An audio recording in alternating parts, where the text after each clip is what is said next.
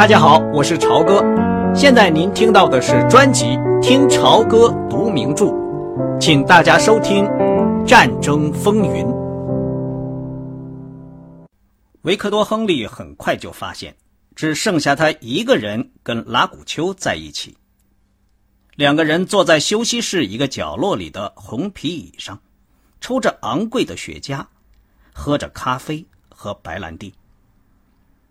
这位议员没完没了的聊着彭萨科拉的迷人生活，打野鸭、钓鱼、四季如春的气候，以及这座城市的繁荣昌盛和商业上的飞速发展。他说：“随着空军航空基地的扩大和木材贸易的发展，战争将使彭萨科拉变成一座真正的新兴城市。到处都需要涂木流油的电话线杆。”钟晓先生，你了解这个项目？就在上周，我们公司收到很多从北非、日本和法国寄来的订单，数量大到使人难以相信，好像突然之间全世界都拉起电话线来了。这就是一种商业起飞的迹象。众议员在说服亨利在这儿多待一天。一艘从河属圭亚那来的运红木的货船。第二天中午就要到达这里，他会运来大量珍贵的木材。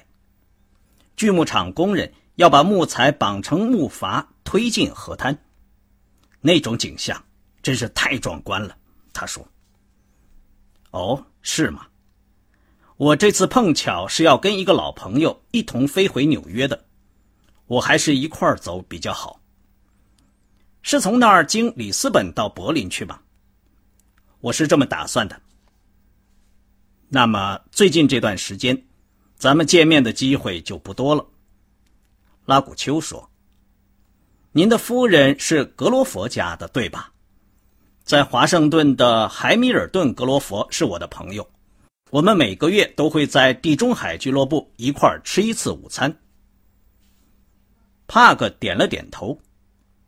海米尔顿格罗佛。是罗达表兄弟中间最有钱的，罗达和他不属于同一个圈子。您是亨利家的，是弗吉尼亚州亨利家的成员吗？他们是老派特里克的后代。亨利听完，大笑着摇了摇头，说：“我想不是的，我是加利福尼亚州人。是的，是的，华伦曾经对我说过。”我是指您的祖上。我的曾祖父在淘金时代以前就到西部来了，我们说不准是从什么地方来的。我的祖父去世很早，所以我们从来没有直接听到过祖先的故事。您可能是苏格兰爱尔兰人。啊，不，我是有点混血，我的祖母是法国人和英国人的混血，是吗？我们的家族里也有点法国人的血统，这不是什么坏事对吧？这让人都带上些罗曼蒂克的色彩。拉古丘哈哈的狂笑起来，就是美国人在一起聚会时经常发出的那种狂笑。您的华伦是个挺不错的小伙子，谢谢。您的女儿实在是太出色了。拉古丘深深叹了口气。女孩子就是麻烦。华伦告诉我说：“您也有一个女儿，那您也一定有所体会了。他们总是在逗你玩。我们没有您有福气，我们没有儿子。”华伦想一辈子都在海军驾驶飞机，是这样的吧？是的，那对金翅膀这会儿在他眼里不知有多值钱呢，议员先生。拉古丘喷出一口烟。我喜欢刚才吃饭的时候，他那种坦率的谈话方式。当然，对于外交上的问题，他还幼稚的很。在木材贸易里，可以学到许许多多外面世界的东西。拉古丘摇晃着盛着白兰地的矮脚杯。您看到华伦继承了您的海军事业，肯定会非常高兴。我想您一定不愿意看见他改行去做买卖，或是做这一类的事情吧。众议员笑了笑，又露出舌头和两排像他女儿那样的牙齿，看上去结实，但不是很整齐。议员先生，华伦是在走他自己的路。我不那么肯定，他认为他爸爸做的事是最了不起的。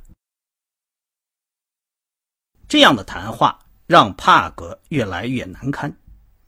他娶了一个比他自己有钱的多的姑娘，也曾经怀疑过结婚以后的生活方式。帕格不是特别喜欢杰尼斯·拉古丘，他认为一旦有一天杰尼斯身上夺目的光辉一旦熄灭，他就会像他父亲一样固执。这位父亲甚至已经公然在动脑筋。想要把华伦据为己有。亨利说：“我想在战争结束之前，他不会离开海军的。当然了，不过要知道这不会太久。如果我们不卷进去，差不多一年时间，战争就会结束，也许还要快。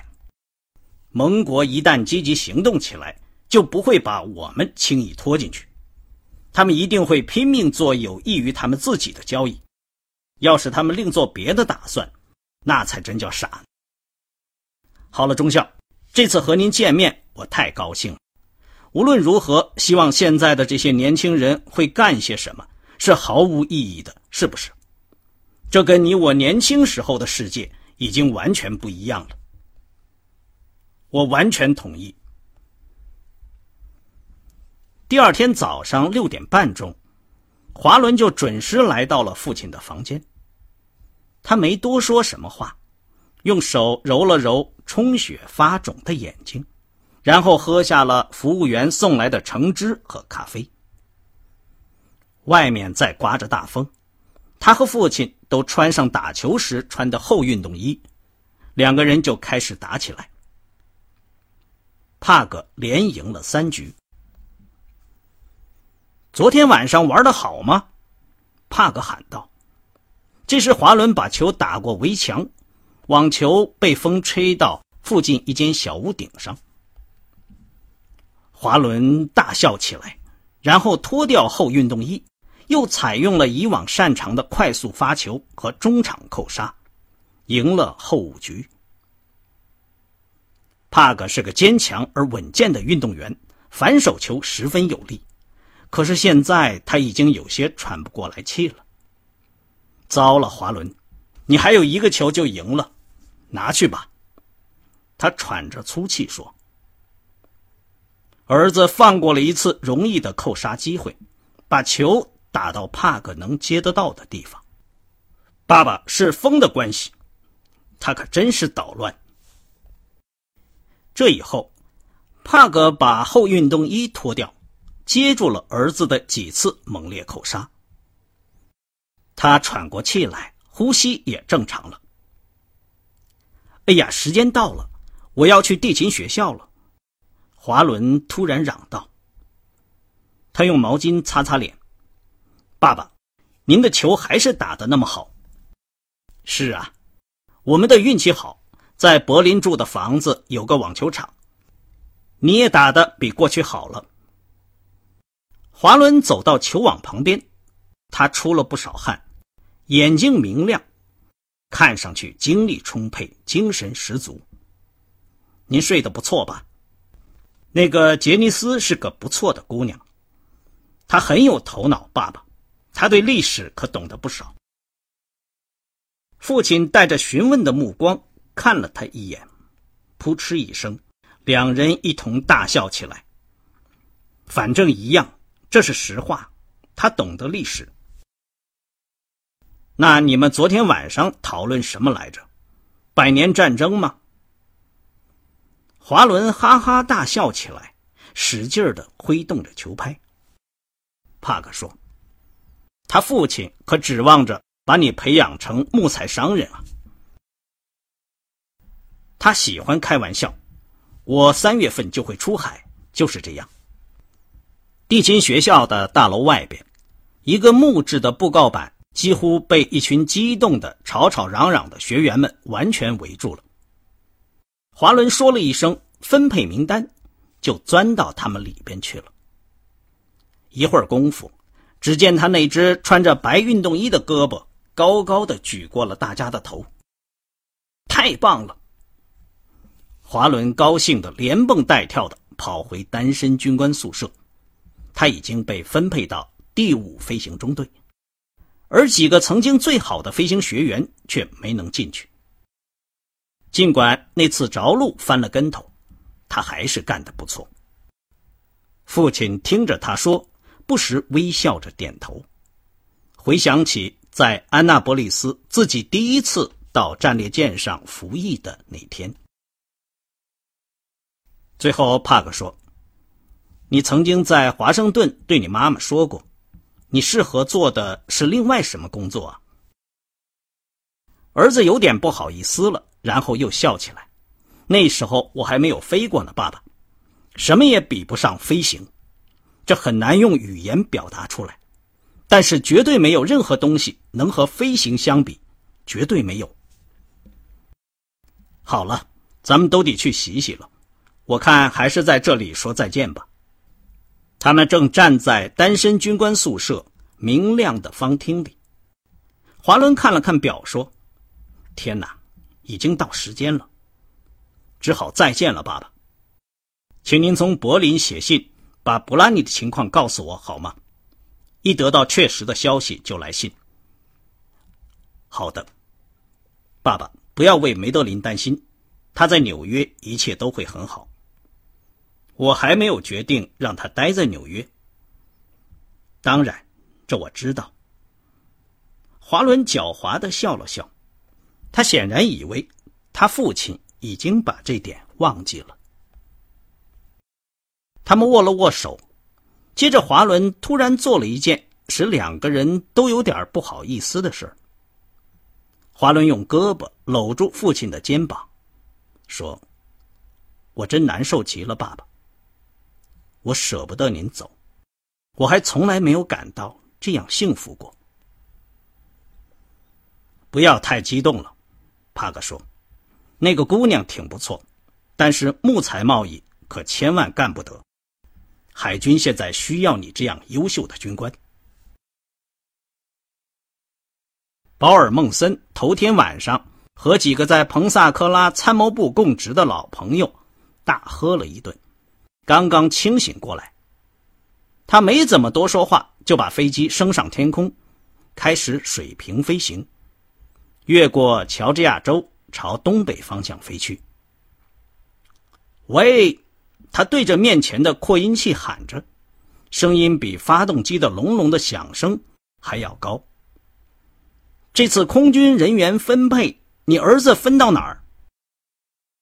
帕格伸出五个手指头。孟森拍了拍他的肩膀，真是了不起！我儿子去年从那里给刷下来了。那个学校要求很严格。你不是还有个儿子吗？他怎么样？他是海军预备役军官，是吗？说不定哪天就会把他招走。我想他也要上天吧。维克多·亨利朝机窗外望去，下面是一片绿色的田野。远处是一条弯弯曲曲的黄色河流，他是下不了那样苦功夫的。刚才您听到的是听潮歌读名著《战争风云》，谢谢您的收听，我们下次节目再见。